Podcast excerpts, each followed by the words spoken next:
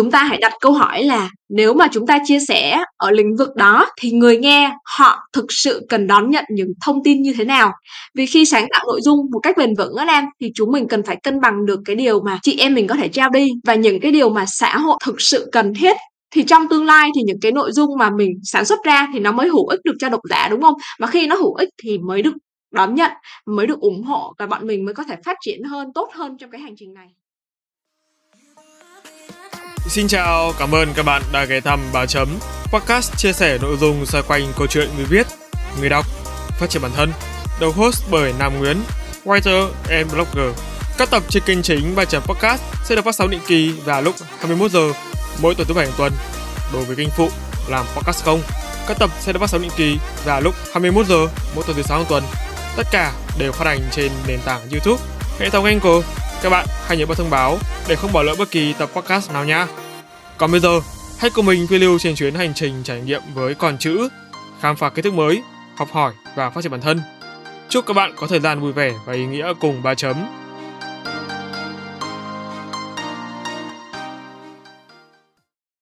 Chào mừng các bạn đã quay trở lại ba chấm trong một tập khá là đặc biệt khi chúng ta chào đón một vị khách mời siêu đỉnh. Vâng, em xin được chào chị Minh Trang đến từ Grow Positive Talk. Chào Nam và các bạn khán thính giả của 3 chấm podcast. Chị là Trang đến từ Grow Positive Talks, một blog chuyên chia sẻ những thông tin hữu ích và thông điệp tích cực đến với cộng đồng bạn đọc trẻ. Hiện tại thì chị đang rất là mong chờ về việc chia sẻ những câu chuyện và trải nghiệm cá nhân tại số podcast này. Vâng, em nghe lanh chị đã lâu thì hôm nay em và ba chấm mới có cơ hội được diện kiến host Instagram ạ. Chị cũng rất là vui khi được biết đến Nam và xuất hiện trong số podcast lần này. Nhưng mà thiệt là nói chị là hot Instagram thì chị rất là ngại nha. Chị không cần phải khiêm tốn. Chị như thế nào thì cái trang Instagram của chị hình thù ra sao thì các tính giả ai cũng biết cả rồi. Nghe Nam nói thì chị cảm thấy rất là vui. À, nhưng mà chị cũng cảm ơn Nam vì những cái lời khen có cánh cho chị và trang Instagram của mình. Vâng em nói cho chị biết là ban đầu khi mà pick cái chủ đề cho chị thì em rất là tự tin nhưng mà về sau thì cũng hơi cả đối một chút nó hơi mệt nha chị. Nên là dù chị có có khiêm tốn như thế nào đi chăng nữa thì em hy vọng là cái tập podcast này chị em mình phối hợp thật ăn ý nha. Ừ, với chị thì đây là một cái buổi podcast mà chị à, rất là mong chờ. Vì cả chị và nam đều có những cái sự tương đồng về mặt tư duy và suy nghĩ. Thế nên là podcast này hứa hẹn sẽ là một cái buổi thú vị phải không nam ha? Vâng. Ok và không để mất nhiều thời gian của quý thính giả. Hơn nữa thì tập podcast số 8 trong mùa thứ 8 xin phép được bắt đầu. 3 chấm on.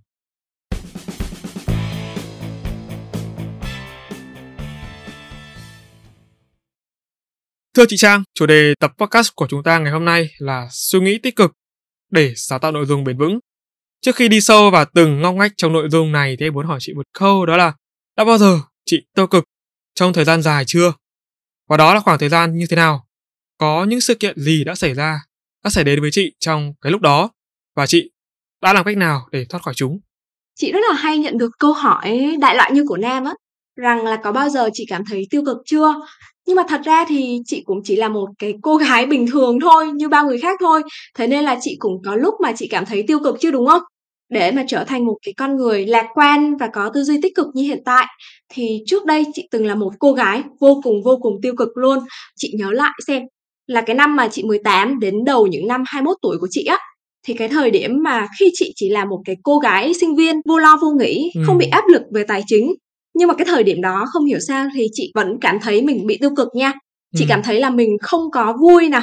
Chị cảm thấy thiếu tin tưởng vào bản thân và có rất là nhiều cái suy nghĩ không tốt và định kiến với chính mình những cái năm tháng đó thì dù bên ngoài chị có luôn tỏ ra là một cái cô gái vui vẻ thân thiện và sôi nổi trong ừ. những cái cuộc nói chuyện với bạn bè nhưng mà mỗi tối khi mà chị về nhà chị đóng cái cánh cửa phòng của chị lại thì chị vẫn luôn là một cô gái rất là nhỏ bé trong cái xã hội này thôi nằm trong chăn và có rất là nhiều cái suy nghĩ tiêu cực quanh quẩn trong đầu và chị đã từng tiêu cực trong một cái khoảng thời gian rất là dài và sau này chị mới nhận ra cái cội nguồn từ cái việc đó chính là vì chị đánh giá thấp cái bản thân của mình chị cảm thấy là mình không đủ giỏi nè chị cảm thấy mình không đủ tốt.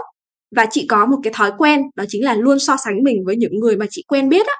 Và ngoài ra chị còn so sánh mình với những người mà chị chỉ thấy họ trên mạng xã hội thôi. Nó vô tình làm chị sống rất là rụt rè trong cái việc là đón nhận những cái cơ hội trong mọi phương diện như là tình yêu cuộc sống và cả phát triển bản thân chị nữa. Ừ. những cái năm mà chị 17, 18 như chị đã kể thì lúc mà chị học cấp 3 những cái suy nghĩ tiêu cực đó nó còn khiến chị sa sút trong học tập nữa cơ vì chị kém tự tin vào cái khả năng học thuật của chính mình.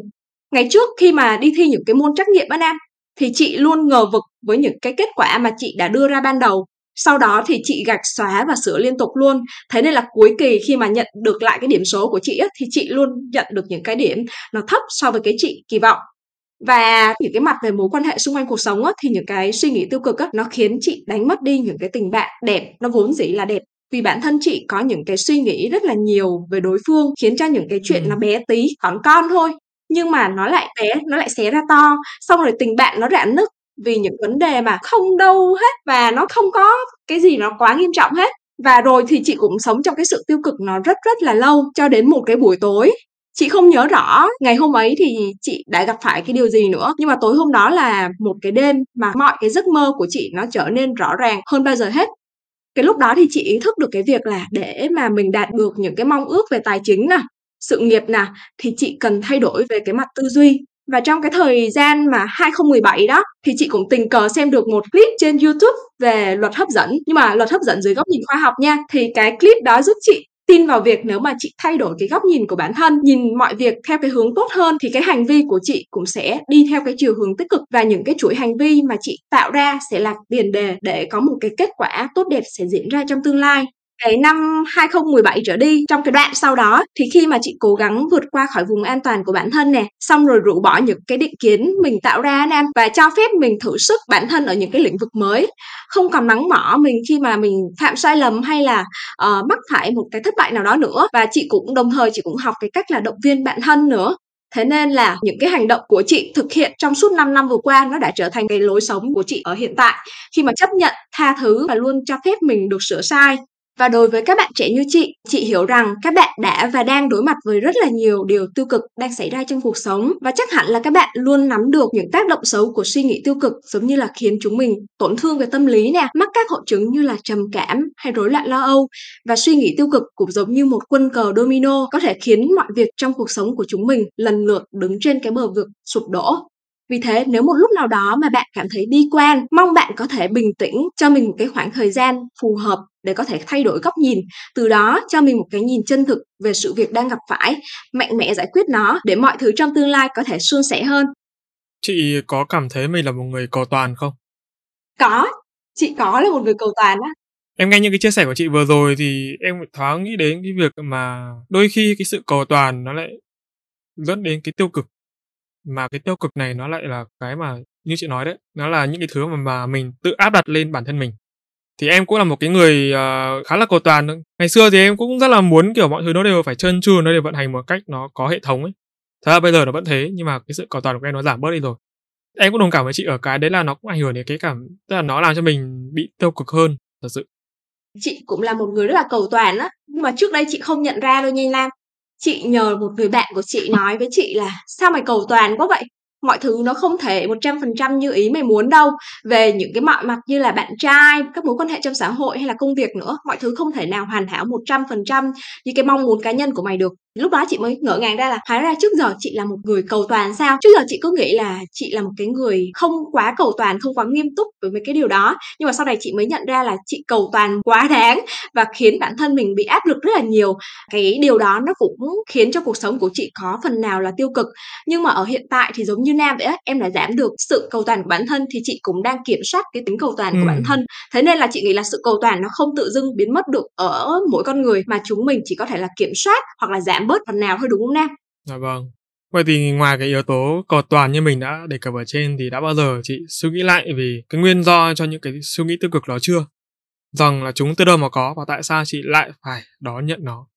Để nói về cái việc suy nghĩ tiêu cực và bi quan đi thì chị cũng tìm hiểu về nó thì chị thấy có hai nguyên do để nó xuất hiện và tác động đến tinh thần của chúng ta. Thì đầu tiên đó chính là yếu tố ngoại lai và thứ hai là yếu tố xuất phát từ cá nhân của mỗi người, đúng không Ừ. Thì cái yếu tố ngoại lai là cái trường hợp hay là những cái sự kiện xảy ra không theo ý muốn của chúng mình là những cái chuỗi sự việc nè, nó mang lại những cái kết quả trải nghiệm xấu khiến chị em mình nè và mọi người ám ảnh, buồn rầu và trong cả quá khứ và cả hiện tại nữa. Và cái yếu tố ngoại lai này nó còn có sự cộng hưởng của những cái người xoay xung quanh chúng ta. Họ vô tình hoặc là cố tình gây lên những cái sự tổn thương hay là những áp lực nó không đáng có.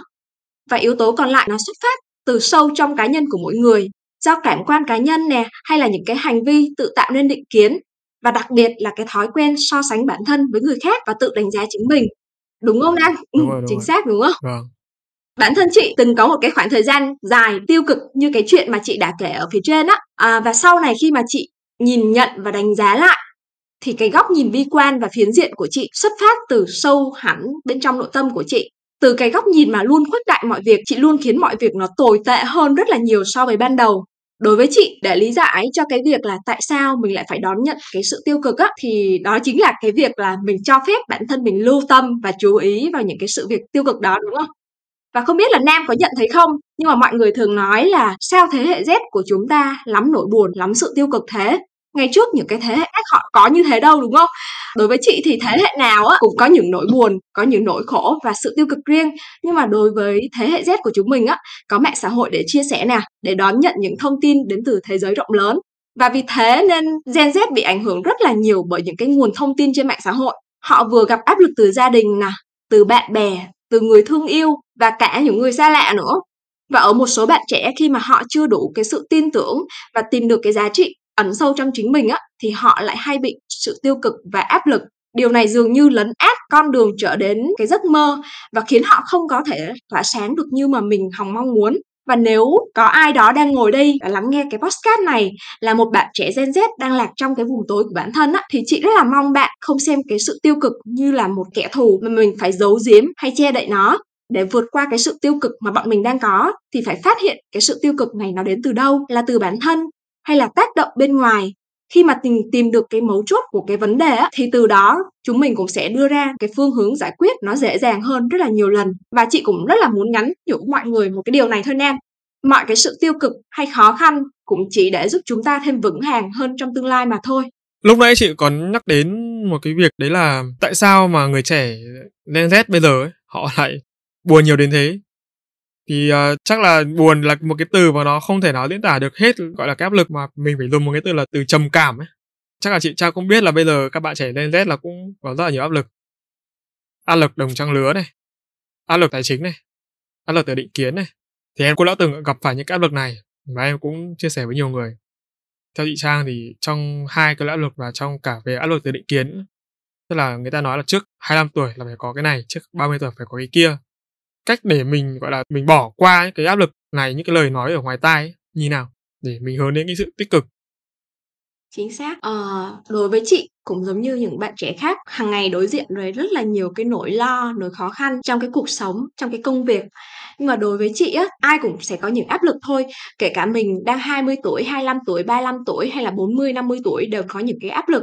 Nhưng mà bất kể là như em nói là áp lực đến từ tài chính hay là áp lực đồng trang lứa hay là những áp lực đến từ định kiến thì đối với chị quy chung nó là một cái nỗi áp lực rất là lớn và vô hình đi. Thì bản thân mình phải làm quen với những cái áp lực đó tìm ra đâu là cái nguyên do để cái áp lực đó nó phát sinh ừ. là từ những cái phía nào. Giống như chị phân tích cái nỗi buồn nó cũng vậy. Nỗi buồn và sự tiêu cực nó đến từ bản thân hay từ những yếu tố bên ngoài. Thì cái áp lực cũng vậy. Áp lực do bản thân mình tự tạo ra là hay là từ những cái mối quan hệ xoay xung quanh. Thì khi mà mình tìm được cái nguyên do rồi thì những cái áp lực hay nỗi buồn mình đều có thể giải quyết một cách cặn kẽ nhất. Mọi thứ nó sẽ là áp lực nếu mà mình không giải quyết nó. Còn sau khi mà mình vượt qua nó rồi thì mình sẽ thấy nó nhẹ nhàng và có thể dễ thở hơn. Và nói thì nghe có thể dễ, đúng không? Nhưng mà khi mà mình gặp một cái vấn đề nào đó cụ thể thì hãy ngồi xuống cho mình cái góc nhìn thấu đáo nhất để phân tích cái vấn đề là mình đang gặp phải cái vấn đề gì, cái vấn đề này nó có cái cách giải quyết ra sao và mình cần thực sự làm những cái gì để giải quyết, hóa giải cái vấn đề đó. Thì đó là ba cái câu hỏi mà chị thường đặt ra khi mà mình gặp một, phải một cái áp lực hay một cái sự tiêu cực nào đó. Nó chỉ là ba câu hỏi nó đơn giản thôi nhưng mà nó sẽ giúp cho mình gỡ được cuộn tơ rối ở trong lòng. Thì đối với chị đó là những cái bước mà chị giải quyết những cái áp lực. Và đó, chị có chia sẻ là suốt quãng đời của mình sẽ luôn tồn tại những áp lực và mình chỉ có một cách là mình làm quen với nó. Người ta gọi là sống chung với lũ á, thì mọi người hãy nhìn theo cái góc độ tích cực hơn là cái sự áp lực nó giúp mình đẩy mình lên một cái bước tiến mới. Khi mà mình nhìn nhận áp lực theo cái góc nhìn tiêu cực đó thì mình cũng sẽ trở nên nhẹ nhàng hơn và bớt nặng nề hơn khi mình có cái định kiến với những cái áp lực là áp lực là những cái không tốt thật ra áp lực một cái góc độ nào đó, khi mà mình giải nén nó đi, thì đó là cái cú hích đẩy mình lên một cái vạch đích mới, đúng không vậy thì phải chăng là sau tất cả những cái gì mà chị chia sẻ ở trên thì đó là cái động lực để chị xây dựng và phát triển kênh Instagram Grow Positive Talks? Một cái động lực mà chị phát triển kênh Instagram của mình đó chính là việc chị muốn chia sẻ cái góc nhìn và những cái trải nghiệm cá nhân mà chị có được trong cuộc sống. Và trong cái thời điểm đó thì chị cũng thấy là nền tảng mạng xã hội Việt Nam thật sự rất là thiếu những bạn phát triển nội dung theo hướng là positive thinking, nên là chị đã bắt tay và thực hiện luôn vào năm 2020. Và may mắn là chị được cộng đồng đón nhận. Cũng có lẽ là chị từng là một cái người trải qua cái vùng tối của bản thân đó em và bước qua khỏi chuỗi ngày suy nghĩ tiêu cực và cố gắng thay đổi tư duy của chính mình. Nên là những cái bài viết của chị nó có tính áp dụng cao nè có giá trị thực tiễn nên là các bạn cũng rất là yêu quý chị cũng như là tài khoản sáng tạo nội dung của chị. Và trong cái quá trình làm kênh ấy chị hẳn phải làm việc với rất là nhiều người trẻ cũng như là đón nhận những cái feedback đúng không ạ? Em thực sự muốn biết là chị có bị ảnh hưởng bởi những cái tiêu cực đến từ mọi người không? Ừ. một người làm nội dung tích cực truyền tải những thông điệp tích cực nhưng cũng không thể nào mà không có cái xác suất cái rủi ro là tại thời điểm nào đó họ bớt tích cực hơn có phải không chị Trang? À, chị cảm ơn câu hỏi của Nam nha. Thì chị không bị ảnh hưởng bởi những suy nghĩ tiêu cực từ mọi người nha. Vì chị uh, xây dựng cho mình một cái hàng rào rất là vững chắc giữa cái việc chuyện của cá nhân mình và những cái sự việc đến từ người khác. Trong cả cuộc sống của chị cũng vậy luôn. Thì chị là người cân bằng được cái lý trí và cảm xúc nên chị thường để cho bản thân có một cái mức độ an toàn nhất định để mình còn chú tâm vào những cái công việc hay là những cái sự kiện khác nó quan trọng trong cái cuộc sống của chính mình và đối với chị á, thì độc giả khi mà họ chia sẻ những cái điều tiêu cực đến với mình thì chị vẫn luôn nghĩ theo một cái góc độ là họ tin tưởng, họ muốn chia sẻ những cái muộn phiền với mình. Và vì như vậy á, chị cảm thấy rất là vui và vô cùng trân trọng vì có ai đó xa lạ ở ngoài kia thôi. Họ tin tưởng mình như những người bạn hay là những người chị. Họ mở lòng, họ chia sẻ những cái vấn đề xung quanh cái cuộc sống của họ thôi. Và lúc mà nam hỏi chị á, cái người làm nội dung tích cực truyền tải những cái thông điệp tích cực thì cũng có lúc mà họ cảm thấy là họ buồn họ bớt tích cực không? Thì chị có câu trả lời cho nam là đúng đó. Dù chúng ta có sáng tạo bất kỳ nội dung nào hay là cụ thể là nội dung phát triển tư duy tích cực thì cái người sáng tạo cái lĩnh vực ấy á, thì vẫn sẽ có những cái lúc mà họ gặp những cái vấn đề trong cuộc sống họ có những cái khúc mắc những cái trăn trở riêng và họ cũng có những cái áp lực giống như mọi người khác. Và ở bản thân chị á khi mà chị sáng tạo nội dung theo cái định hướng này thì cũng là một cái lúc mà chị có nhiều góc nhìn hơn trong những cái khía cạnh xoay xung quanh cuộc sống và đặc biệt là cách xử trí cho cái sự tiêu cực mà mình gặp phải chị không còn e sợ hay là lảng tránh nói như những cái ngày đầu 20 mà lúc mà chị kể cho Nam nữa. Hiện tại thì chị chấp nhận đây là một cái cảm xúc mà mình cần có trong cái cuộc sống của mình thôi. Và có lúc vui thì ắt hẳn phải có lúc buồn đúng không Nam? Mọi vâng. thứ cần cái thời gian để chữa lành, để khắc phục mình cứ vô tư mình cứ hồn nhiên mà xử trí và đối diện với đời thôi. Em rất là muốn biết là cái cách mà chị kiểm soát cái cảm xúc ấy nó khá là em nghĩ là nó là một cái điều gì đấy mà không phải ai cũng làm được. Đó tại vì chị cũng có một cái khoảng thời gian dài tiêu cực như kể với mọi người đúng không? Thì sau này chị nhận ra cốt lõi của cái việc mình đối diện với cảm xúc tiêu cực á là mình không trốn tránh nó. Chị thấy là mọi người hay có cái thói quen là giấu cái nỗi buồn của mình tại vì mọi người là sợ để lộ nó ra và người khác sẽ đánh giá họ qua cái nỗi buồn mà họ đang gặp phải. Nhưng mà đối với chị thì chị dũng cảm đối diện với cái cảm xúc của chính mình. Chị dám thừa nhận và chị dám nói ra. Cái việc mà mình thừa nhận cái nỗi buồn á, thì mình cũng cho mình cái cơ hội để mình sửa chữa những cái sai lầm hay là gỡ rối những cái khúc mắc hay là giải quyết những cái vấn đề mình đang gặp phải. Mình thừa nhận để mình tìm cái cách giải quyết và mọi thứ, cái sự việc xảy ra thì chị luôn có cái thói quen là tìm cách giải quyết nó để mọi thứ có thể chấm dứt ngay lập tức. Thế nên là cái cách giải quyết của nỗi buồn của chị đơn giản là vậy thôi, mình thừa nhận nó để mình tìm cách giải quyết nó. Khi mà chị Trang nhắc đến từ trốn tránh ấy, thì em mới nhớ ra là dạo này mình gặp phải cái từ này khá là nhiều. Và trong một thoáng suy nghĩ thì em lại nhớ đến trò chơi trốn tìm ngày xưa. Tức là thời điểm mà mình trốn mình trốn tránh cái người đi tìm ra mình cũng là lúc nỗi sợ được hình thành.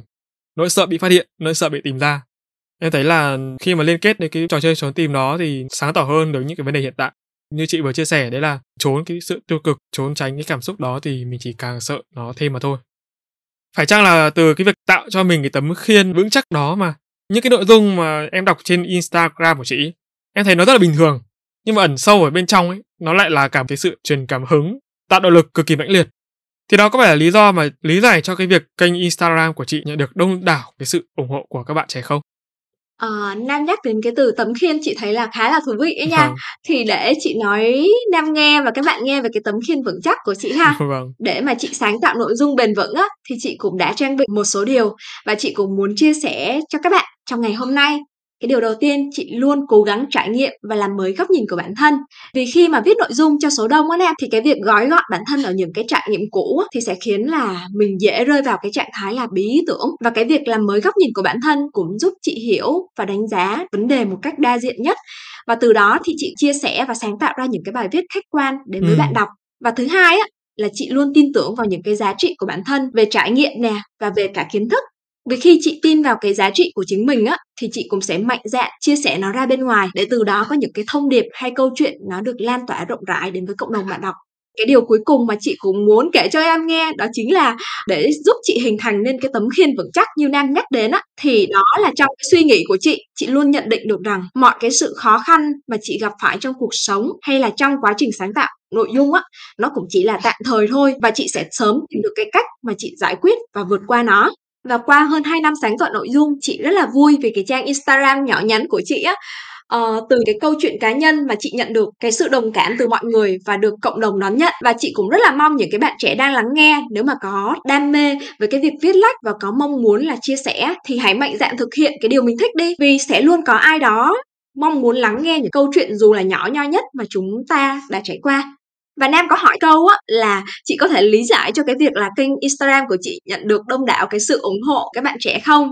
Thì chị cũng rất là vui khi nhận được cái sự công nhận này từ Nam và mọi người. Một cái điều mà nghĩ là chị thu hút được một cái lượng bạn trẻ quan tâm và đón nhận nội dung á thì nó đến từ cái việc chị luôn có những cái câu chuyện khiến các bạn cảm thấy là được thấu hiểu, được đồng cảm. Các bạn luôn cảm thấy là có ai đó xa lạ ở ngoài kia, họ cảm nhận được những cái nỗi những cái nỗi buồn mà họ đang mang và ngoài ra thì chị luôn cố gắng viết thật nhiều cái chủ đề khác nhau để gia tăng cái kỹ năng viết của bản thân. Khi mà em thực hành cái việc gì đó nhiều á em thì cách đều đặn một cách hàng ngày thì về mặt tư duy của mình cũng như kỹ năng của em cũng sẽ phát triển theo. Và nếu mà mình càng viết hay, càng viết tinh gọn thì mọi người cũng sẽ dễ dàng đón nhận những cái thông điệp cái nội dung mà mình trao đi đúng không? Và ngoài ra thì chị có một cái kim chỉ nang trong cái việc sáng tạo nội dung mà chị cũng muốn bật mí với mọi người ngày hôm nay luôn. Đó chính là bên cạnh cái chất lượng nội dung á thì chị còn quan tâm đến cái việc là cái số lượng nội dung mà mình cung cấp cho cộng đồng nữa. Cách đây 2 năm thì chị vô tình đọc được một cái trích dẫn của danh họa Picasso, người mà đã để lại cho nhân loại của chúng ta một cái kho tàng tranh vô cùng lớn. Và đại ý của ông chia sẻ như sau, nếu mà cái số lượng sản phẩm của chúng ta tạo ra càng nhiều thì càng tăng xác suất giúp chúng ta có thể trở nên nổi tiếng hoặc thành công hơn. Thế nên là giữa cái cơn bão mà cạnh tranh nội dung như hiện tại thì cái việc mà mình đấu tranh để giành tỷ lệ hiển thị trên cái nền tảng mà mình phát triển nội dung á, là vô cùng quan trọng. Và không dùng các thủ thuật như là seeding hay là chạy quảng cáo, mà chị sử dụng cái góc nhìn đa chiều và phân tích mọi cái vấn đề trong cuộc sống. Và chị cũng tập trung vào cái việc là sáng tạo những cái nội dung chất lượng và có giá trị cộng đồng và ngoài ra thì chị có cố gắng tìm hiểu những cái kiến thức về marketing như là xây dựng branding. Chị cũng thấy là những cái kiến thức này nó cũng sẽ giúp chị rất là nhiều trong cái việc mà chị sáng tạo và hình thành blog. Và một cái điều cốt lõi nhất mà chị muốn nhắc mọi người và muốn gợi ý cho mọi người trong cái hành trình này đó chính là cái sự kiên trì, cái điều mà mình đang làm. Kiên trì một cái lượng nội dung đủ lớn để thu hút đến với đối tượng bạn đọc. Vậy thì à, đối với chị Trang, trong sáng tạo nội dung thì số lượng và chất lượng, cái nào nó sẽ quan trọng hơn? Ờ, đặt hai cái lên bàn cân, chị thấy là hai cái ngang bằng nhau. Không thể nào mà mình vì số lượng mà mình đánh mất chất lượng được. Mà mình cũng không thể nào vì chất lượng mà mình đánh mất số lượng được, mình phải để cho nó ngang bằng nhau. Và mình hãy nghĩ theo góc độ như thế này đi, khi mà mình tạo ra số lượng lớn cũng là lúc mà mình tận dụng cho mình cái khoảng thời gian để mình tối ưu cái kỹ năng viết, kỹ năng sáng tạo nội dung của mình. Giống như giải một bài toán, cái hôm đầu tiên thì có thể khó, nhưng mà cái chủ đề toán đó, một cái đề tài đó mình giải đi nhiều lần thì cái kỹ năng giải cái đề đó của mình đã tốt hơn rất là nhiều. Thế nên cái việc sáng tạo nội dung cũng vậy, hãy xem cái việc sáng tạo đều đặn để tạo ra cái khối lượng lớn là một cái thói quen để mình rèn luyện cái kỹ năng sáng tạo và từ cái sáng tạo đó mình có cái nền tảng để mình sáng tạo ra những cái nội dung chất lượng hơn thì theo chị nghĩ cái hướng đó nó sẽ giúp chúng ta cân bằng được cái việc chất lượng hay là số lượng không nên bỏ rơi cái nào hết cả hai cái đều quan trọng trong cái tiến trình sáng tạo nội dung như nhau Vâng, đúng là mình làm sáng tạo nội dung thì cái sự trải nghiệm là cái điều bắt buộc. Mà thật ra là ngành nghề nào nó cũng cần phải có sự trải nghiệm ấy. Đối với em thì có rất nhiều người nói với em là những cái bài viết hoặc là những cái nội dung mà em gửi cho họ. Tức là họ nói là những cái ngôn từ mà em dùng ấy, nó khiến cho cái cảm xúc của người đối diện ấy tự nhiên cảm thấy mà họ dùng một từ là nặng nề ấy.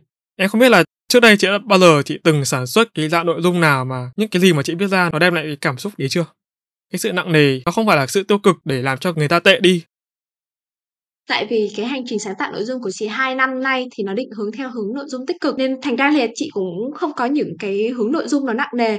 Nhưng mà chị nghĩ là ở cái góc độ vấn đề của nam á, thì ờ, mình nên lắng nghe cái góp ý hơn để mình biết được là cái nội dung của mình đang gặp vấn đề gì hay là cần hóa giải ở đâu. Tại vì đối với chị thì mỗi cá nhân của mỗi người á, thì sẽ có một cái quan điểm nó khá là chủ quan. Thế nên là mình tham khảo nhiều nội dung hơn để mình xem được là cái văn phong của mình cái cách phát ngôn của mình có cái điểm gì mà mình cần khắc phục không? Hay là có cái điểm nào mà mình cần phát huy không? Tại vì đối với chị á, thì mỗi người sẽ có một cái bản sắc riêng cách dùng từ cách chia sẻ riêng. Thế nên là em hãy giữ vững cái bản sắc cá nhân của mình. Tại vì cái điểm đó cái điểm bản sắc cá nhân của mình mới là cái điều giúp mọi người có thể nhớ đến mình nhiều hơn. Còn cái góc độ là tích cực hay tiêu cực thì nó sẽ là theo nhiều cái vấn đề như là độc giả nhìn nhận ra sao hoặc là người A người B nhìn nhận ra sao. Bản thân em sẽ tự quyết định được là mình đang tốt hay là đang xấu và có định hướng như thế nào để sửa chữa thôi. Còn lại mọi cái góc nhìn mọi cái ý kiến uh, mình chỉ dựa lên cái sự tham khảo và mình sẽ chỉnh sửa nếu mà nó thực sự cần thiết.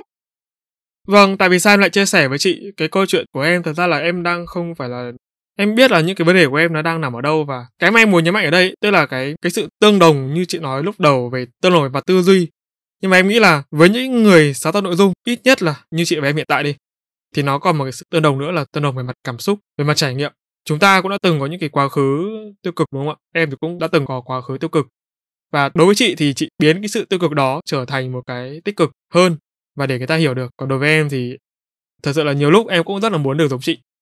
Nhưng mà em không hiểu sao là khi mà em càng cố ấy, thì nó lại càng tạo ra một cái phản ứng ngược. Hiểu đơn giản là đọc lên nó nghe những cái nội dung đấy nó rất là ngớ ngẩn. Thay vào đó là em sẽ chọn cái cách còn lại là là em sống thật. Mặc dù là những cái bài viết đó những cái cảm xúc đó nó khiến cho người khác đôi khi là người ta nói với em là em chỉ kết bạn với những cái người mà họ đem đến những cái cảm xúc tích cực và em không hay follow những cái người mà có những cái thứ mà nó quá là deep.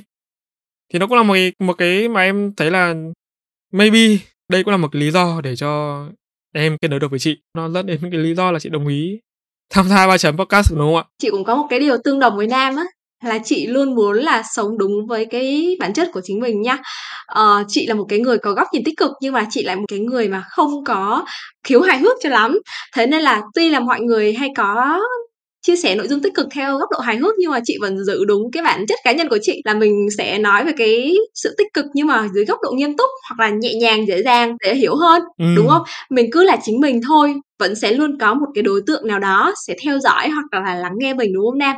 Hãy cứ là chính mình và tỏa sáng theo một cách cách riêng. À đấy đúng là chị nhắc đến cái sự hài hước ấy. Thì em cũng phải chia sẻ thêm đấy là có người bảo em là anh có cảm thấy là mình bị đa nhân cách không? Tức là có một số thời điểm thì anh rất là sâu sắc còn lại thì có một số thời điểm thì anh không được như vậy. Thì họ không nói cụ thể ra là không được như vậy là như, là như thế nào. Nhưng mà ví dụ như vừa xong thì chị trang có thể thấy là cái đoạn đầu ấy chị em mình có đùa nhau đúng không ạ? Thì đấy là cái phần còn lại của em. Nếu như mà đúng thì em cũng không phải là người hài hước đâu. Em cũng rất là nghiêm túc. Ừ. nhưng mà em từ khi mà em bước chân vào môi trường đại học từ khi mà em đi làm nhiều hơn thì em nhận ra là đôi khi cái sự nghiêm túc của mình nó lại là một cái cản trở để mình uh, gần gũi với mọi người thật ra thì cái sự gần gũi của em với mọi người bây giờ nó vẫn chưa thực sự tốt tức là nhiều người nhận xét em là rất là nghiêm túc và ừ. cái sự nghiêm túc của em nó biểu hiện ra mặt luôn ờ. tức là ngầm để người ta hiểu ấy ừ. ta đừng động vào ông này động vào ông này là ví dụ mà người ta nói một câu nào đó thôi mà chẳng may là mình phật ý tự nhiên lại mất đi một cái sự quan hệ một, một cái mối quan hệ cho nên là họ không dám bắt chuyện và rất ít người dám bắt chuyện với em ngay khi mà nhìn thấy đầu tiên ừ. Đúng là, ờ, nếu mà hài hước hơn, kiểu, ờ, mọi thứ trong thế giới nó sẽ nhẹ nhàng, dễ thở hơn, đúng không? Nhưng mà nếu mà bọn mình không hài hước được thì có thể là thể hiện nội dung thông tin theo một cái cách khác, nó phù hợp với chính mình hơn, nhưng mà vẫn có thể dung hòa đến với mọi người. Cho nên là em đang trên quá trình học hỏi và chị là một trong những đối tượng để em học hỏi.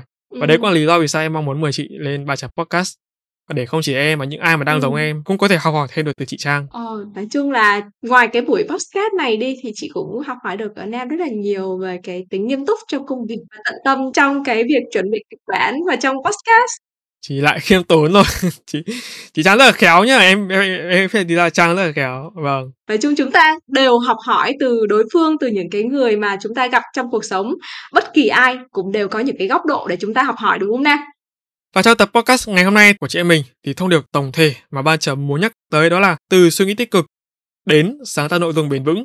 Đối với chị Trang, một nhà người sáng tạo nội dung thì theo chị sự tích cực mà cụ thể ở đây là cái sự tích cực ở ngay trong cái suy nghĩ nó ảnh hưởng thế nào đến cái sự bền vững trong phát triển nội dung đối với chị tư duy tích cực nó rất là quan trọng cho một cái người sáng tạo nội dung. Nhưng mà nó cũng quan trọng với bất kỳ các anh chị hay các người bạn ở trong bất kỳ ngành nghề nào khác trong cái xã hội của bọn mình.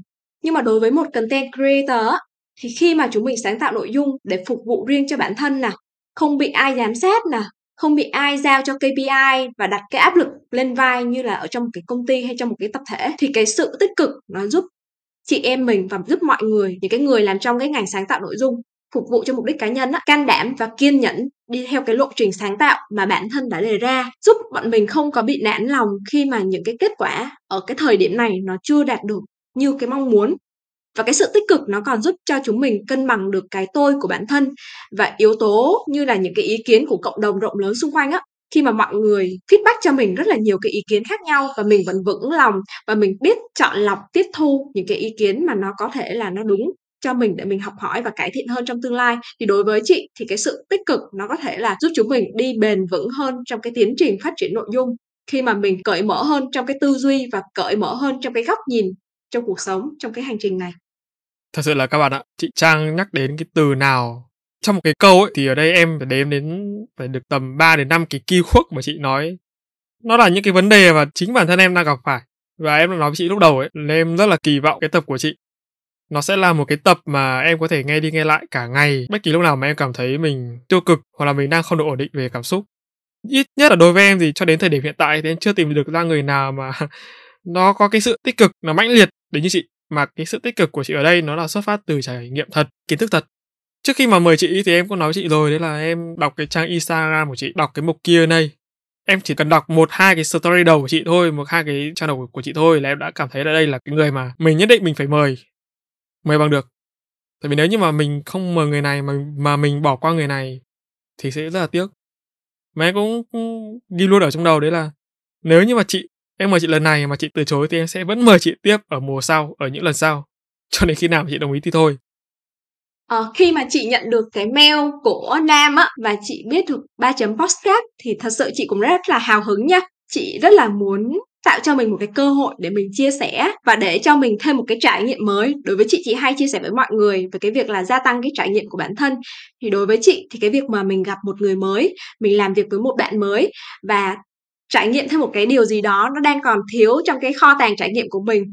Chị có thêm những cái hoạt động mà chị thấy là chị có thêm những cái chủ đề để khai thác trên cái Instagram của mình. Thế nên là đến với cái buổi podcast ngày hôm nay thì lúc mà nhận cái mail của Nam là chị đang rất là hào hứng và muốn chia sẻ với mọi người vô vàn cái câu chuyện, vô vàn cái trải nghiệm của chị. Và cũng từ những cái chia sẻ đó, chị cũng có những cái bài học rút rút cho mình sau cái buổi hôm nay. Ví dụ như là đến với những cái hoạt động khác thì chị cũng tự cho mình một cái feedback sau một cái buổi giống như là mình cần cải thiện điều gì, mình học được gì từ con người này từ cái buổi này. Thì đối với chị đây là một cái buổi podcast mà chị rất là mong chờ. Chị có một cái rất là đỉnh nhá. Tức là khi mà em đặt vấn đề hoặc là khi mà em nói một cái gì đấy với chị nó hơi bị cái cảm xúc của em không được tốt cho lắm ấy. Thì chị vẫn là bình tĩnh và chị rất nói chung là làm cho cái người đối diện cảm thấy nó chị kéo được cái mood của họ quay trở về trạng thái ban đầu. Nó quay trở về cái trạng thái bình thường. Đúng rồi ừ. nó chính là cái bản chất cái bên trong của chị từ cái trải nghiệm của chị cho đến những cái gì mà ừ. chị thể hiện ra nó đều là thật. Khác với những cái người khác em xin lỗi ở đây là em không nói tên nhưng mà chắc chắn là có. Những cái người mà sáng tạo nội dung mà họ kiểu họ fake ấy họ fake cảm xúc ừ. của mình ở trên mạng xã hội là người ta biết ngay. Và thường thì những nội dung đó nó sẽ không diễn ra lâu không diễn ra bền như chị em mình vừa nói ở trên. Họ có thể rất là đủ họ có thể ra tần suất rất là nhiều nhưng về cái chất lượng thì có thể họ không đảm bảo được. Cái sự bình tĩnh á trong cái cuộc sống hay là kể cả trong cái việc xử lý những cái khủng hoảng truyền thông trong sáng tạo nội dung nó cũng rất là cần nữa. Thật ra là cái sự bình tĩnh mình có thể rèn luyện được các em nó không phải là một cái gì nó quá khó khăn hết, nhưng mà nó cần cái thời gian rất là dài để rèn luyện. Trước đây chị từng là một cái người tiêu cực thì không nói nha, là một cái người rất là nóng tính. Mẹ chị nói là tại sao con cứ cãi lại ba nhem nhẹm nhem nhẹm như vậy? Lúc đó cái bản tính của chị rất là nóng và mẹ chị nói là con là con gái thì con phải tập cho mình được cái tính bình tĩnh trước.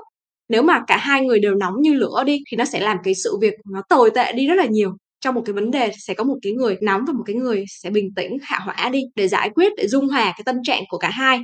Đối với cái việc sáng tạo nội dung trong cái góc độ là mình đối diện với những cái khủng hoảng truyền thông, khi mà mọi người đang ném gạch đá vào mình đi, ví dụ như vậy đi, thì mình phải là một cái người bình tĩnh, nhẹ nhàng mình giải quyết vấn đề, chứ không phải là một cái người mà nhảy dựng lên, đúng không? Và bắt đầu ném đá lại, lúc đó là mình không thể nào thay đổi được cái gì nữa. Mình tự rước họa vào bản thân. Thế là chị nghĩ là cái sự bình tĩnh ngoài cái vấn đề trong cái cuộc sống thì cái hành trình mà sáng tạo nội dung cũng rất là cần thiết. Và mọi người cũng không cần phải quá khó khăn, quá sợ hãi về cái việc là xây dựng cho mình một cái tính cách bình tĩnh. Mọi thứ đều cần theo năm.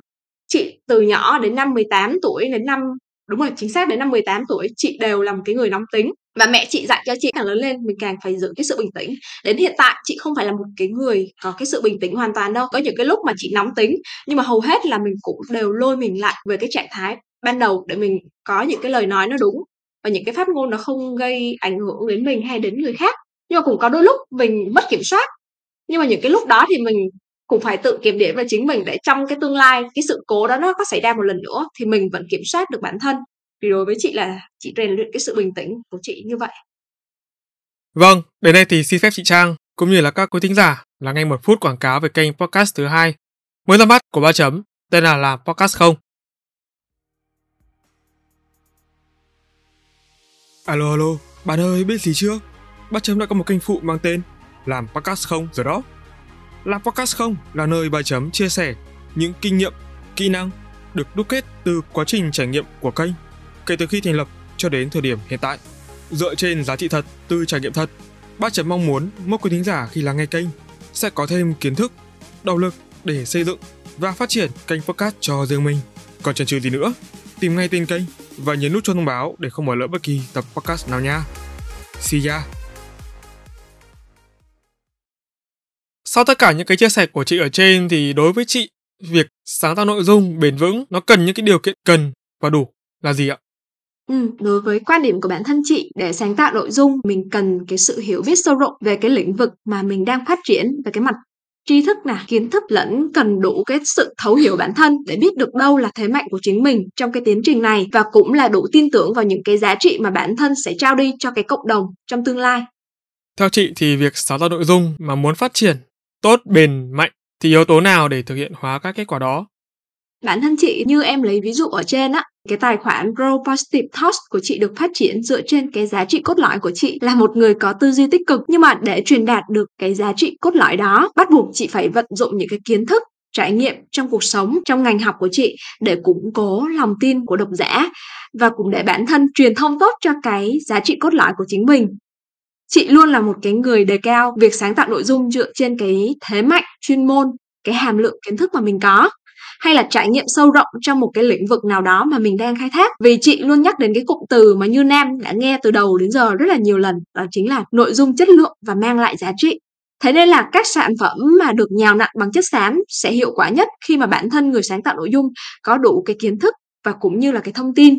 Và trong tiến trình sáng tạo nội dung để bền vững hơn thì mọi người nên xác định được cái giá trị cốt lõi mà mỗi cá nhân muốn lan tỏa đến với cộng đồng của chính mình. Và truyền tải nó ra ngoài bằng cách việc là rắc thêm vào nó một số cái đặc tính cá nhân như là cái sự hài hước, tích cực hay vui vẻ, hay là một số cái bản sắc nào đó của chính mình để cái sản phẩm cá nhân nó mang tính cá nhân hóa hơn nữa.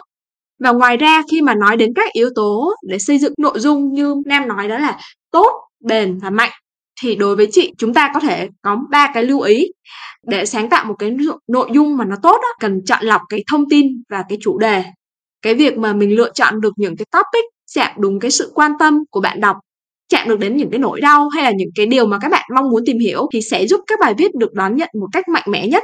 Và ngoài ra thì để sáng tạo nội dung một cách bền vững thì luôn cần trang bị thêm những cái kiến thức cho bản thân nào không ngừng học hỏi trau dồi những cái trải nghiệm để có thêm nhiều cái đề ừ. tài ừ. mới để chúng mình có thể khai thác và đồng thời á chúng ta cũng cần trang bị góc nhìn nó cởi mở để khi mà mình nhận được những cái feedback từ bạn đọc thì có thể là cải thiện những cái điều thiếu sót hoặc là phát huy những cái điều mà chúng ta uh, đang làm tốt và cái yếu tố còn lại, để có một cái mục tiêu cụ thể trong việc sáng tạo nội dung á, thì nếu như mà chúng ta có một cái mục tiêu rõ ràng thì chúng ta sẽ có cái sự quyết liệt và mạnh mẽ hơn trong cái hành trình sáng tạo nội dung này. Như cái vị, ví dụ như là chúng mình sẽ cụ thể hóa như là một tuần chúng mình sẽ lên bao nhiêu bài, một tháng thì chúng mình cần phải viết bao nhiêu và cần có bao nhiêu lượng follower trong tương lai.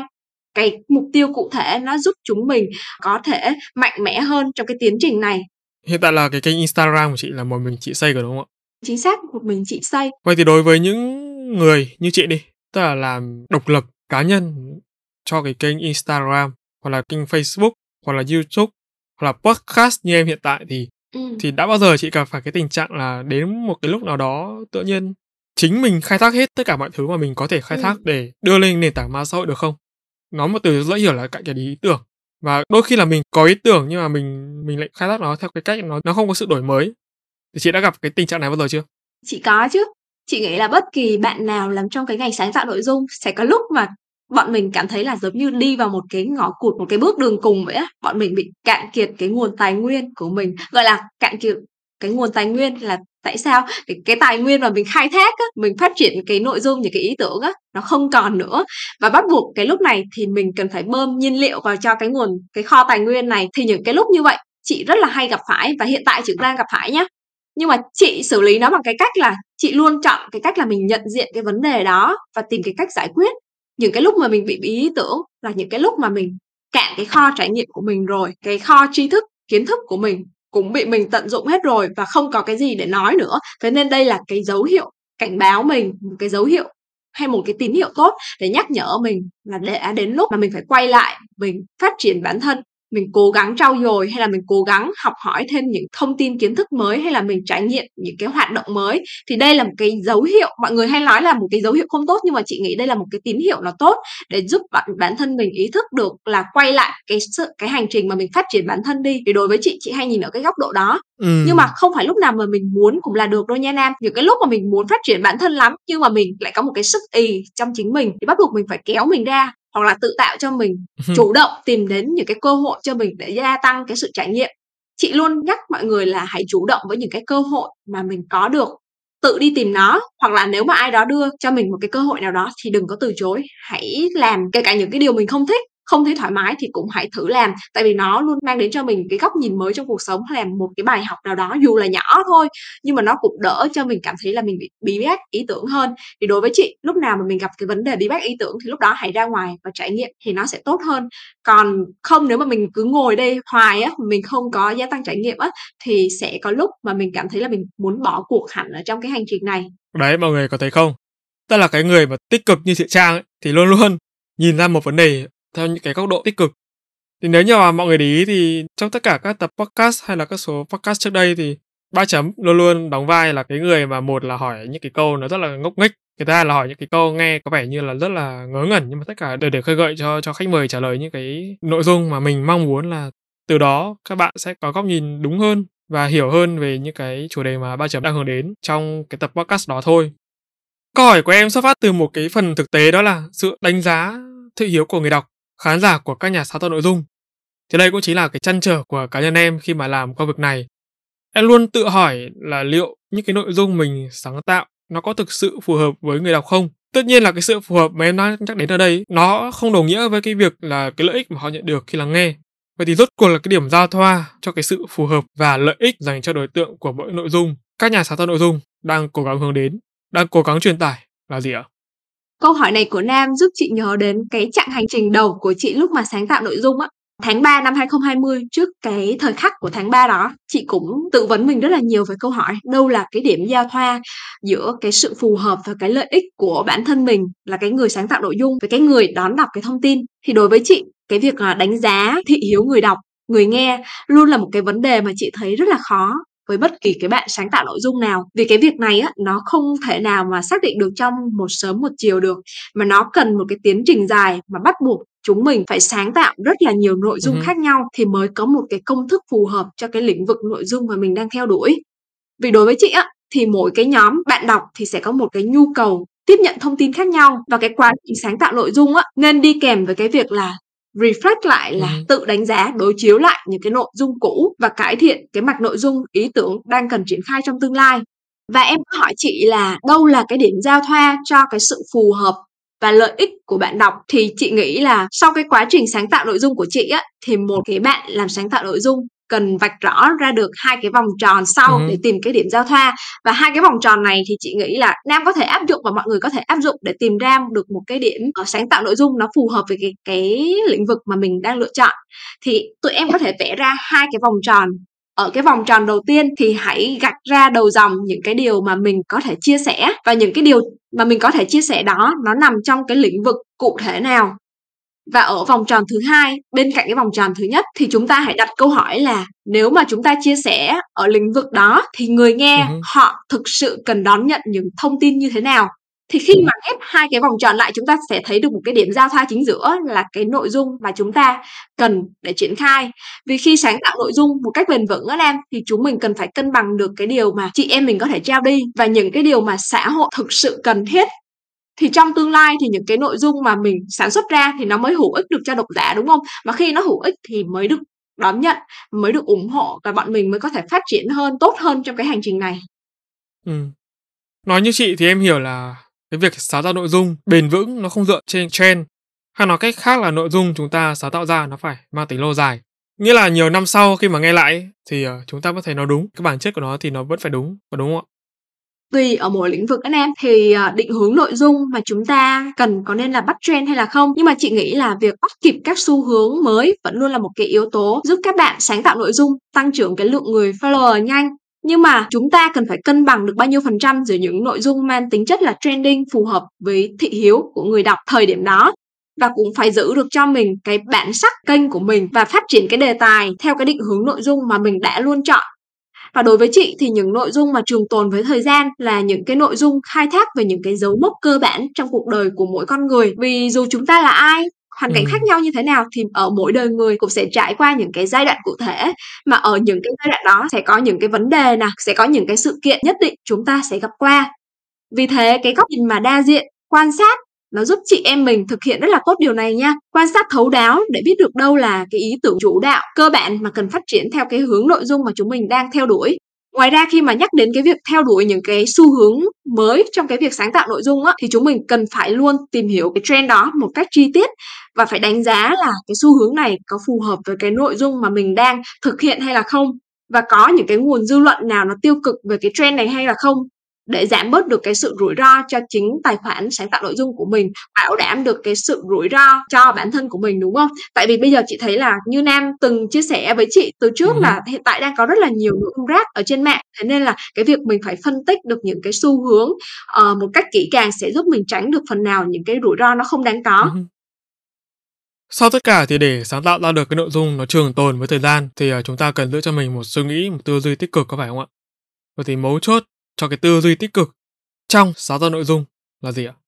À, để giữ vững một cái tư duy tích cực trong cái việc sáng tạo nội dung thì ngoài việc chúng ta cần duy trì cái sự tin tưởng vào những cái giá trị bản thân thì chúng ta cần có một cái tâm hồn cởi mở chị luôn nhắc đến những cái từ là mình phải tạo ra những cái nội dung có giá trị, có sự hữu ích đến với cộng đồng và tin tưởng vào bản thân mình. Chị còn hay nhắc đến cái từ cởi mở mà giống như là nam nghe nãy giờ, đúng không? Thì đối với chị, cái sự cởi mở để chúng mình đón nhận những cái xu hướng nội dung mới nè, cởi mở để tích cực hơn với những cái bàn luận đóng góp ý kiến đến từ bạn đọc và cởi mở hơn để thay đổi những khuôn khổ cũ mà nó không phù hợp và thay đổi theo cái chiều hướng tốt đẹp hơn và nó phù hợp với thị hiếu để dễ dàng cái nội dung của mình nó được đón nhận một cách rộng rãi hơn thì đối với chị cái sự cởi mở nó rất là quan trọng nó là một cái sự mấu chốt Thực sự là cái từ cởi mở. Đối với em bây giờ nó là cái từ nó nó nghe nó rất là chung chung ấy chị ạ. Hồi xưa thì em hiểu nó là cái nghĩa là mình ok mình mình mình phải phải mở cái tư duy của mình ra để mình đón nhận những cái tư duy khác nó đúng hơn, tích cực hơn. Nhưng mà về sau thì em lại thấy là hình như là mình đang hiểu nó hơi bị nông cạn về cái từ này. Tức là thực sự là mình đã mở cái tư duy của mình ra rồi và mình đón nhận được nó rồi, nhưng mà tại sao tại sao như cái bên trong của mình nó vẫn y nguyên? Tức là nó chỉ giải quyết được phần bên ngoài thôi. Còn cái bên trong để mà cởi mở hẳn cái tư duy ở bên trong chính bản thân mình thì nó thực sự nó rất là khó. Cái sự cởi mở. Làm thế nào để nó đến từ chính bên trong mình? Và làm thế nào để mình có một cái tư duy thực sự là do mình cởi mở với chính bản thân mình? Khỏi những cái khuôn mẫu, khỏi những cái sự áp đặt do bản thân mình tự đặt ra. Không biết là nam có thấy không? Ngày trước chị bị bạn của chị nhận xét là chị là cái người cầu toàn á thì chị còn bị mẹ chị ngoài nói chị là nóng tính thì mẹ chị còn nói chị là người bảo thủ nữa. Tại sao mẹ nói mẹ dạy con mà con không nghe? Đúng rồi. Thì bản thân của mỗi người trong bọn mình cũng có đều có cái sự bảo thủ về những cái suy nghĩ về những cái ý kiến cá nhân. Thì khi mà mình bỏ cái góc nhìn bỏ cái sự bảo thủ của mình đi thì mọi cái kiến thức hay là mọi cái cái nguồn thông tin mà đến với mình nó cũng sẽ dễ dàng và mình thẩm thấu nhất giống như cái miếng bọt biển vậy á. Thì đối với chị để mà mình bỏ cái góc nhìn bảo thủ đi. Thì chị hay nói với mọi người là mọi cái thói quen trong cái hành vi, trong cái tư duy của mình không thể một sớm một chiều mà thay đổi được. Bọn mình cần có thời gian.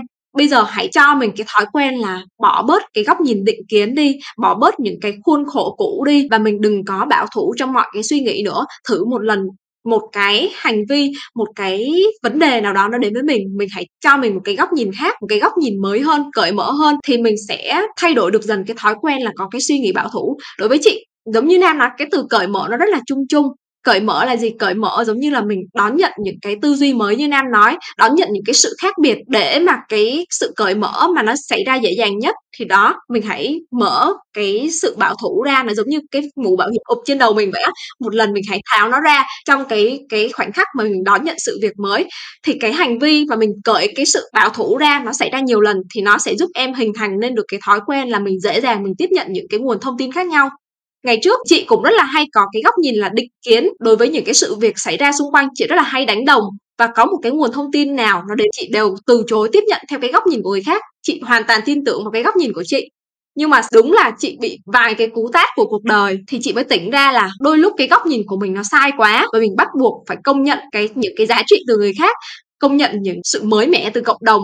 Và lúc mà mình trải nghiệm được những cái đau thương rồi á, bắt buộc mình tỉnh ra em, thì có thể nếu mà ai đó hoặc là một người nào đó vẫn đang còn cái sự bảo thủ, thì có lẽ là chưa có một cái cú vả cuộc đời nào đó đến với họ. Thì đối với chị, mọi thứ nó cần có một cái thời khắc giống như là bừng tỉnh với em. Mình khai sáng ra và mình quyết định là mình phải bỏ cái một của cái sự bảo thủ đó ra và mình có cái góc nhìn cởi mở hơn để cái tương lai của mình nó dễ dàng hơn.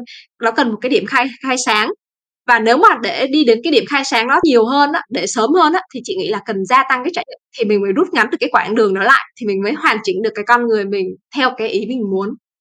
Em thấy là các bạn trẻ bây giờ ấy, đặc biệt là thế hệ Gen Z và sau đó nữa là là họ sống thiên về cái tình cảm cái cảm xúc rất là nhiều. Đặc biệt là những bạn nào mà làm trong ngành sáng tạo ở trong agency thì thôi được rồi tức là mình nói gì phát là họ bật phát luôn. Chứ họ không có cái kiểu là họ ngồi họ họ nghĩ đâu có cái gì đấy là họ phản ứng luôn. Vậy thì sau những cái chia sẻ của chị ở trên thì em thấy là hiện tại nhá, ok hiện tại thôi.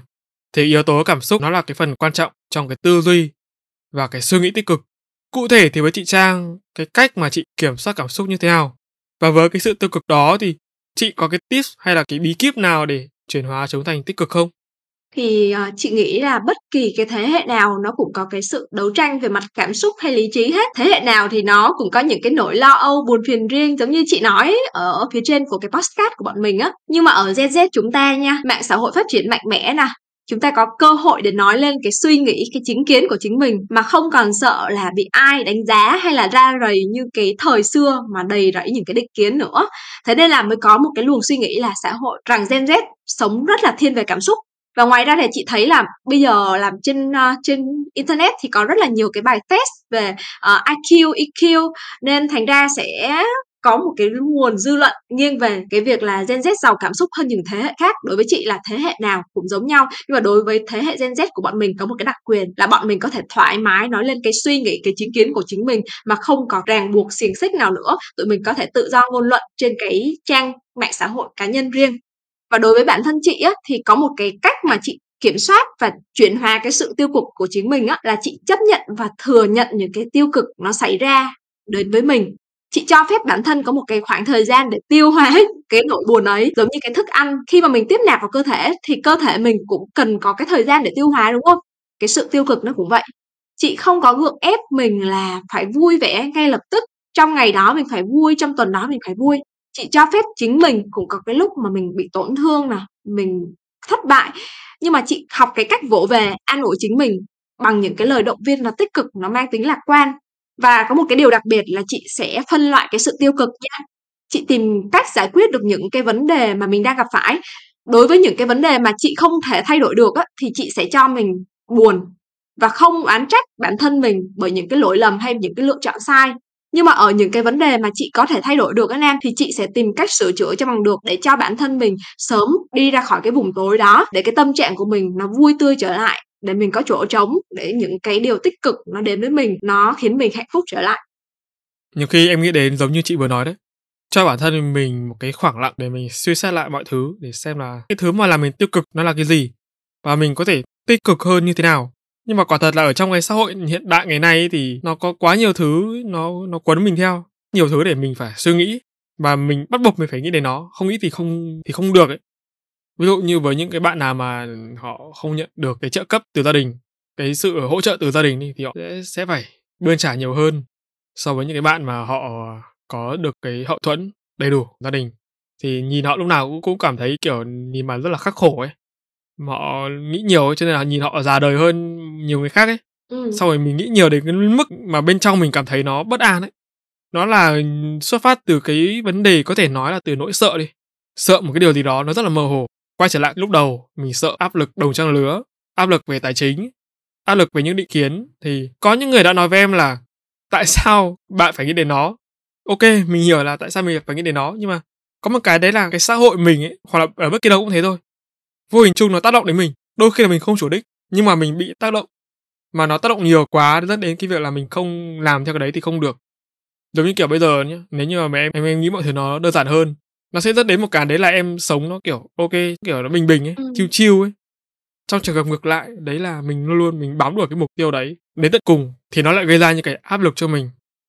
Nhưng mà nói thì nói thế thôi ví dụ để mình làm được ấy thì nó rất là khó. Mà ừ. cái thực tế thì đôi khi nó không giống như những cái gì mà trong sách viết đúng không ạ? chính xác. Ờ, đối với chị thì uh, chị cũng là một người khá là tham vọng nha. Là một người tham vọng thì chị cũng nghĩ rất là nhiều trong cái đầu óc của chị. Uh, trước khi chị ngủ không biết là nam có hay có thói quen mà trước khi mình ngủ xong rồi mình nghĩ rất là nhiều không?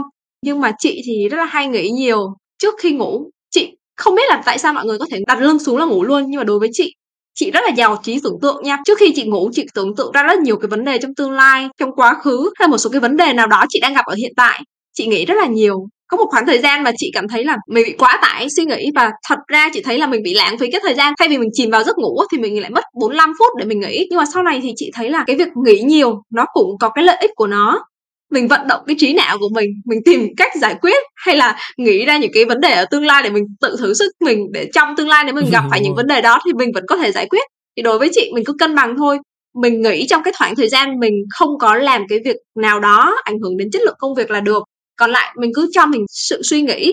Chị thấy nó cũng giống như một cái hoạt động thể thao nó tự rèn luyện cái trí óc của mình á. Khi mà mình không có suy nghĩ vào cái việc gì đó nó quá nhiều á thì chị thấy là cái góc nhìn đó nó cũng chưa hẳn tốt cái sự việc nó đơn giản quá thì cái vấn đề nó cũng chỉ mãi ở đó thôi. Còn đối với một cái người suy nghĩ nhiều thì chị thấy là có một cái cách giải quyết cái vấn đề nó cặn kẽ hơn. Đối với chị là cái góc nhìn như vậy. Nhưng mà để mà giải quyết cái vấn đề suy nghĩ nhiều á, mình không muốn suy nghĩ quá nhiều trước mỗi giấc ngủ hay là suy nghĩ nó vướng bận công việc của mình nữa, thì có thể sử dụng cái liệu pháp là viết ra.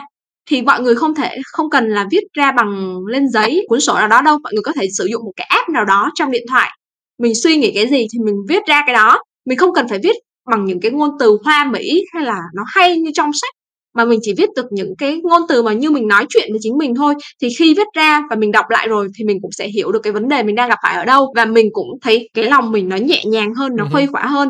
Thì cái việc viết ra nó cũng sẽ giúp mình đỡ phải suy nghĩ nhiều hơn về vấn đề đó nữa.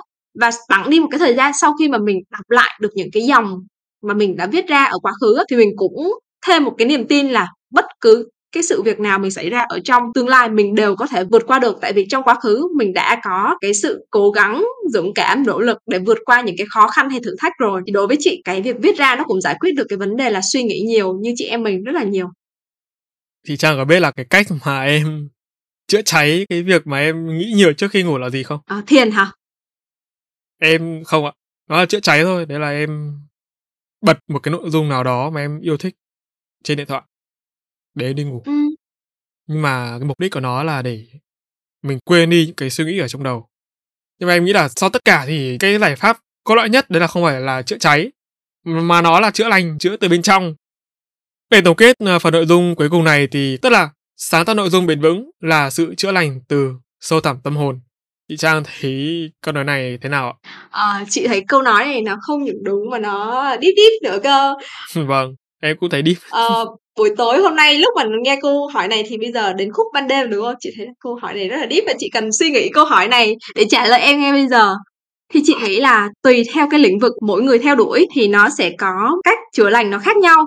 Nhưng mà đối với lĩnh vực mà chị đang thực hiện á thì nó là hoàn toàn đúng nha khi mà cái việc chữa lành những cái vấn đề từ sâu thẳm trong cái tâm hồn hay là trong cái cá nhân của chị á, giúp chị có một cái nguồn idea nó vô tận luôn và nó thực tế để chị có thể là áp dụng, chia sẻ cho bạn đọc. Và đối với nam thì chị cũng rất là muốn hỏi nam, đối với em cái việc làm podcast của em có phải là một cái hình thức để em chữa lành hay là một cái hình thức để em đáp ứng những cái mong muốn phát triển bản thân hay là những cái điều gì đó mà nam muốn chia sẻ ngày hôm nay không? Em nghĩ là khi mà chị hỏi em câu này thì chị đã có câu trả lời rồi, đúng không ạ? Đúng là cái việc mà em làm podcast nó là một phần nội dung từ cái việc mà em muốn là mình hướng về bên trong bản thân mình thông qua những cái chia sẻ cá nhân. Không biết nam thì sao nhưng mà đối với cái việc chị à, đi trong cái hành trình phát triển nội dung sáng tạo của chị á thì chị ngoài cái việc là mình chữa lành phía bên trong của mình thì chị còn dùng cái việc này như cái việc là mình rèn luyện kỹ năng của mình. Giống như của chị thì kỹ năng viết và kỹ năng uh, thiết kế chẳng hạn. Vâng, nói chung là nó là những cái thứ mà em nghĩ là cần phải thời gian ấy. Cái việc mà em làm podcast thì nó cũng xuất phát từ cái việc mà em viết ấy. Đúng là trong cái tiến trình sáng tạo nội dung của mỗi người thì mỗi người sẽ đều trau dồi cho mình một cái kỹ năng riêng. Thế nên là chị lúc mà chị hỏi em chị rất là muốn hướng đến với mọi người là trong cái hành trình này ngoài cái việc là mình phát triển cái thương hiệu cá nhân của mình nè thì mình còn rèn luyện cho mình được rất là nhiều cái kỹ năng. Thế nên là chị cũng rất là muốn gợi ý cho mọi người là cứ hãy cứ viết hãy cứ chia sẻ hãy cứ nói. Trong cái hành trình này sẽ luôn nhận được cái kết quả tốt đúng không nam? Đúng trong ạ. tương lai hoặc là ở hiện tại lúc nào nó cũng sẽ mang lại cho mình một cái món quà. Mà sau này khi nhìn lại mình đều sẽ cảm thấy là bất ngờ và cảm ơn mình là ngày đó mình đã dám nỗ lực thực hiện và dám can đảm mà bắt tay vào và làm việc. Đúng rồi thật ra là những cái gì mà chị em mình đang làm hiện tại ngay cả em đang làm podcast hay là chị đang ừ. làm Instagram thì đều ít nhiều phục vụ cho công việc chính của mình về sau. Nó không phải là cái thứ mà kiếm cho mình một cái nguồn thu nhập tốt ổn định hoặc là chính. Ừ. nhưng mà nó là cái kỹ năng để mình làm ra những cái điều đó. Hãy xây cho mình một cái nền tảng để cho mình có một cái bệ phóng mình phóng lên một cái tầm cao mới đúng không em vâng Vâng, và thưa chị Trang cùng các quý thính giả thân mến, trải qua hơn một tiếng trò chuyện vừa rồi, chúng ta đã đi qua nhiều cung bậc cảm xúc, có đúng không ạ? Và em phải xin được nhắc lại là kịch bản cho khách mời là chị Minh Trang này nó tương đối là phức tạp nha mọi người. Tại vì là ở chị Trang ấy hay là các bạn mà theo dõi ở khách mời sau nữa là một người rất đặc biệt thì đều có những cái điểm tương đồng và những cái nét cá tính nhất định. Cái chủ đề, những cái gì mà họ trải nghiệm được đều có những cái điểm mà mình nghĩ là có thể ngồi với nhau cả ngày. Talk cả ngày cũng không hết được nhưng mà chị Trang ạ, có vẻ như là cái thời gian của chị em mình nó nó không cho phép à? Thì uh, chị biết là mình có rất là nhiều cái điều gửi gắm và chị em mình cũng phải chia sẻ rất là nhiều điều đến các bạn khán thính giả ngày hôm nay và tuy là hai chị em mình còn rất là nhiều điều muốn nói nhưng mà có lẽ là sẽ để hẹn trong một cái tập podcast sau đúng không Nam? Em sẽ lại một lần nữa mời chị một lần nữa sẽ chia sẻ cái này tôi phải hy vọng là chị sẽ đồng ý cho lời mời lần sau của em ok lúc đó chị sẽ say yes liền luôn đấy và xin thưa với chị là nói chị em mình thế thôi nhưng mà em chỉ sợ là chị sẽ không có thời gian. Vậy là chắc chắn là đấy, các bạn em cũng đã để dành cho chị một cái kho nội dung để mà sau này lỡ có được mời được chị à, lên talk tiếp ấy thì còn có cái để mà nói. Chứ bây giờ mà khai thác hết thì lần sau cũng không biết nói cái gì nữa. Chắc là chỉ nhìn nhau thôi. Wow, đúng chính xác, nghĩ liền là làm luôn đúng không? Dạ vâng. Bắt đầu có một ý tưởng nào đó thì phải bắt tay vào làm luôn rất là hy vọng trong buổi podcast mà chị kết hợp với Nam trong tương lai thì chị em mình sẽ nói và chia sẻ với mọi người nhiều cái khía cạnh hơn trong cuộc sống, đúng không? Vâng ạ, và trong những cái giây phút cuối cùng này trước khi tập podcast của chúng ta kết thúc thì em có một câu hỏi dành cho chị. Chị có sẵn sàng lắng nghe chưa? À, chị rất là sẵn sàng. Nếu ngày mai mà chị không còn có mặt ở trên cái đời này nữa thì chị sẽ mong muốn để lại điều gì? Một câu hỏi mà khó nghĩ ha, một câu hỏi mà khó tự dưng. Bây giờ là chị với Nam là thu vào lúc à, bây giờ là 12 giờ đêm đúng không? Một cái câu hỏi mà mình bắt đầu mình phải lắng động lại, mình suy nghĩ nếu mà một mai mình rời đi thì mình muốn để lại cái điều gì? Thì đối với chị, cái giá trị cốt lõi của chị là cái sự tích cực, cái tư duy tích cực. Thế nên là để lại những cái góc nhìn câu chuyện tích cực, những cái thông điệp mà tích cực nhất đến với cộng đồng bạn đọc trẻ nó cũng là một cái điều gì đó nó cũng xoa dịu nếu mà người nhà hay là người thân của mình biết được mình đã sống với một cái tư duy như thế này, một cái cuộc sống giàu trải nghiệm như thế này thì đối với chị, chị sẽ để lại cái sự tích cực của chị đến với mọi người. Tại vì chị nghĩ là những góc nhìn nó, những cái trải nghiệm nó sẽ giúp cho mọi người có một cái cuộc sống nó nhẹ nhàng hơn, nó không hẳn là tốt hơn tại vì mỗi người sẽ có một cuộc đời khác nhau nhưng mà họ sẽ có một cái sự thoải mái trong tâm hồn, một cái sự thư thái, một cái sự nhẹ nhàng nhất định. Vâng. Em cũng rất là hy vọng ừ, bản thân em và những cái người, những cái bạn thính giả mà đang nghe sẽ có thể học được dù chỉ là chút cái sự nhỏ nhoi thôi ở trong cái sự tích cực của chị Trang. Cảm ơn Nam và cảm ơn ba chấm podcast đã à, tạo cho chị một cái cơ hội để chị hiện diện ở đây ngày hôm nay để chia sẻ câu chuyện cá nhân của chị và hy vọng những chia sẻ của chị à, sẽ giúp ích được các bạn trong cái hành trình sáng tạo nội dung cũng như là để phát triển bản thân theo một cái chiều hướng mà mình mong muốn. Vâng và các bạn ơi, câu hỏi cuối cùng vừa rồi đã chính thức khép lại tập podcast ngày hôm nay của Ba Chấm cũng như là chị Minh Trang, founder của Grow Positive Talks. Hy vọng là sau những chia sẻ của chị Trang thì các bạn sẽ phần nào rút ra được những bài học dành cho bản thân, cải thiện tư duy tích cực hơn để cái công việc sáng tạo nội dung trở nên thật hiệu quả. Một lần nữa thì em xin được cảm ơn chị Minh Trang đã dành thời gian để tham gia Ba Chấm podcast. Em xin chúc cho sự nghiệp của chị cũng như là Grow Positive Talks sẽ phát triển hơn nữa trong tương lai và những dự định cá nhân của chị sẽ thật thành công, rực rỡ nha. Yeah và chị Trang cũng như là các vị khách mời đừng quên hiện tại kênh phụ của ba chấm có tên là làm podcast không cũng đã bắt đầu đi những bước chân đầu tiên rồi. Đây là kênh podcast thứ hai mới tay trên ba chấm chia sẻ về cách xây dựng và phát triển một kênh podcast từ A đến Z. Hy vọng với làm podcast không các bạn sẽ có thêm động lực để xây dựng cho mình một kênh podcast.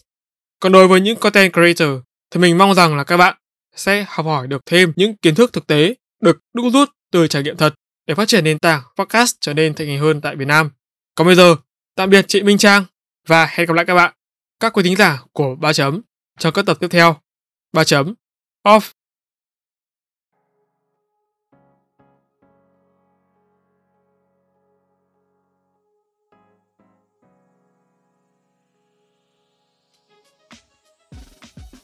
Ok, mình sẽ bắt đầu chị nhé. Chị thấy tập podcast ngày hôm nay thế nào? Ờ, chị thấy cũng ok. Chỉ những cái lúc mà lỡ hai hai chị em mình lỡ liếu lưỡi đọc lại thôi thì chị thấy mọi thứ ok. Chị không biết là Nam như thế nào không? Từ chị hình như chị nói nó đang hơi bị nó hơi bị máy. Máy mà hả? Máy là sao ta? Giống Google hả? Chị chị nói chậm thôi. Ok sau sau buổi hôm nay chị có nhắn nhủ gì lên không? Buổi cuối cùng rồi đấy. Chị chị thì chị thích em nói chuyện thấy kiểu vui vẻ như vậy nhẹ nhàng hơn là chị thích cái giọng của em bây giờ hơn là trong podcast. Chị thấy nó nó, nó thân thiện hơn. Mà nó kiểu sao ta? Nó vẫn hay trẻ trung hơn á.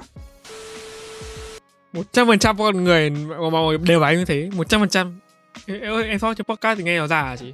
Nó có cái sự nghiêm túc nhưng mà đối với chị á, thì chị nói là Spotify hay tất cả mạng xã hội khác nó đều là một cái nền tảng để giải trí đúng không? Thế nên là cái việc mình chia sẻ những cái nội dung thông tin á nó ngoài cái nội dung thông tin nó mang tính chất giải trí kể cả cung cấp thông tin á thì nó cũng có cái mặt là chuyên sâu hay không chuyên sâu nhưng mà cái giọng điệu của mình á nó cũng trẻ trung vui vẻ hơn. Trời má ơi mình nói gì trời chị chị nói lại nha cắt cho chị cắt đoạn này nhá để chị nói lại cái đoạn này đi nam nha em thấy là cái cái ly trứng sau hậu covid là cực kỳ tồi tệ chị ạ. Em bị uh, bị hụt hơi đúng không? Không không phải bị hụt hơi mà em cái giọng của em nó bị thay đổi ấy. à. xong kiểu cái lưỡi của em nó cái lưỡi của em nó bị nhíu vào ấy. Sao, sao em giống chị vậy? Em không biết tại sao dạo này nhá một là em rất là hay khát nước. Xong rồi em khát nước thì cái kiểu nó của em ấy nó sẽ bị kiểu nó bị lưỡi ngắn ấy. Ờ, chị nha không có bị covid nhưng mà chị bị uh, chích cái mũi thứ ba xong á mũi của trung quốc với một cái mũi là astra thì cái mũi astra nó hành chị như là chị bị covid thật á. Sau rồi hồi xưa chị nói chuyện nó không bị hụt hơi như bây giờ đâu. Nhưng mà bây giờ chị bị uh, phải uống nước nhiều nè xong bị dễ bị hụt hơi nữa. Ờ xong rồi bị líu lưỡi giống như em nữa. Mà hồi xưa thì chị không bị nha. Chị nghỉ nhá cũng muộn rồi. Em hy vọng sẽ được uh, gặp chị thêm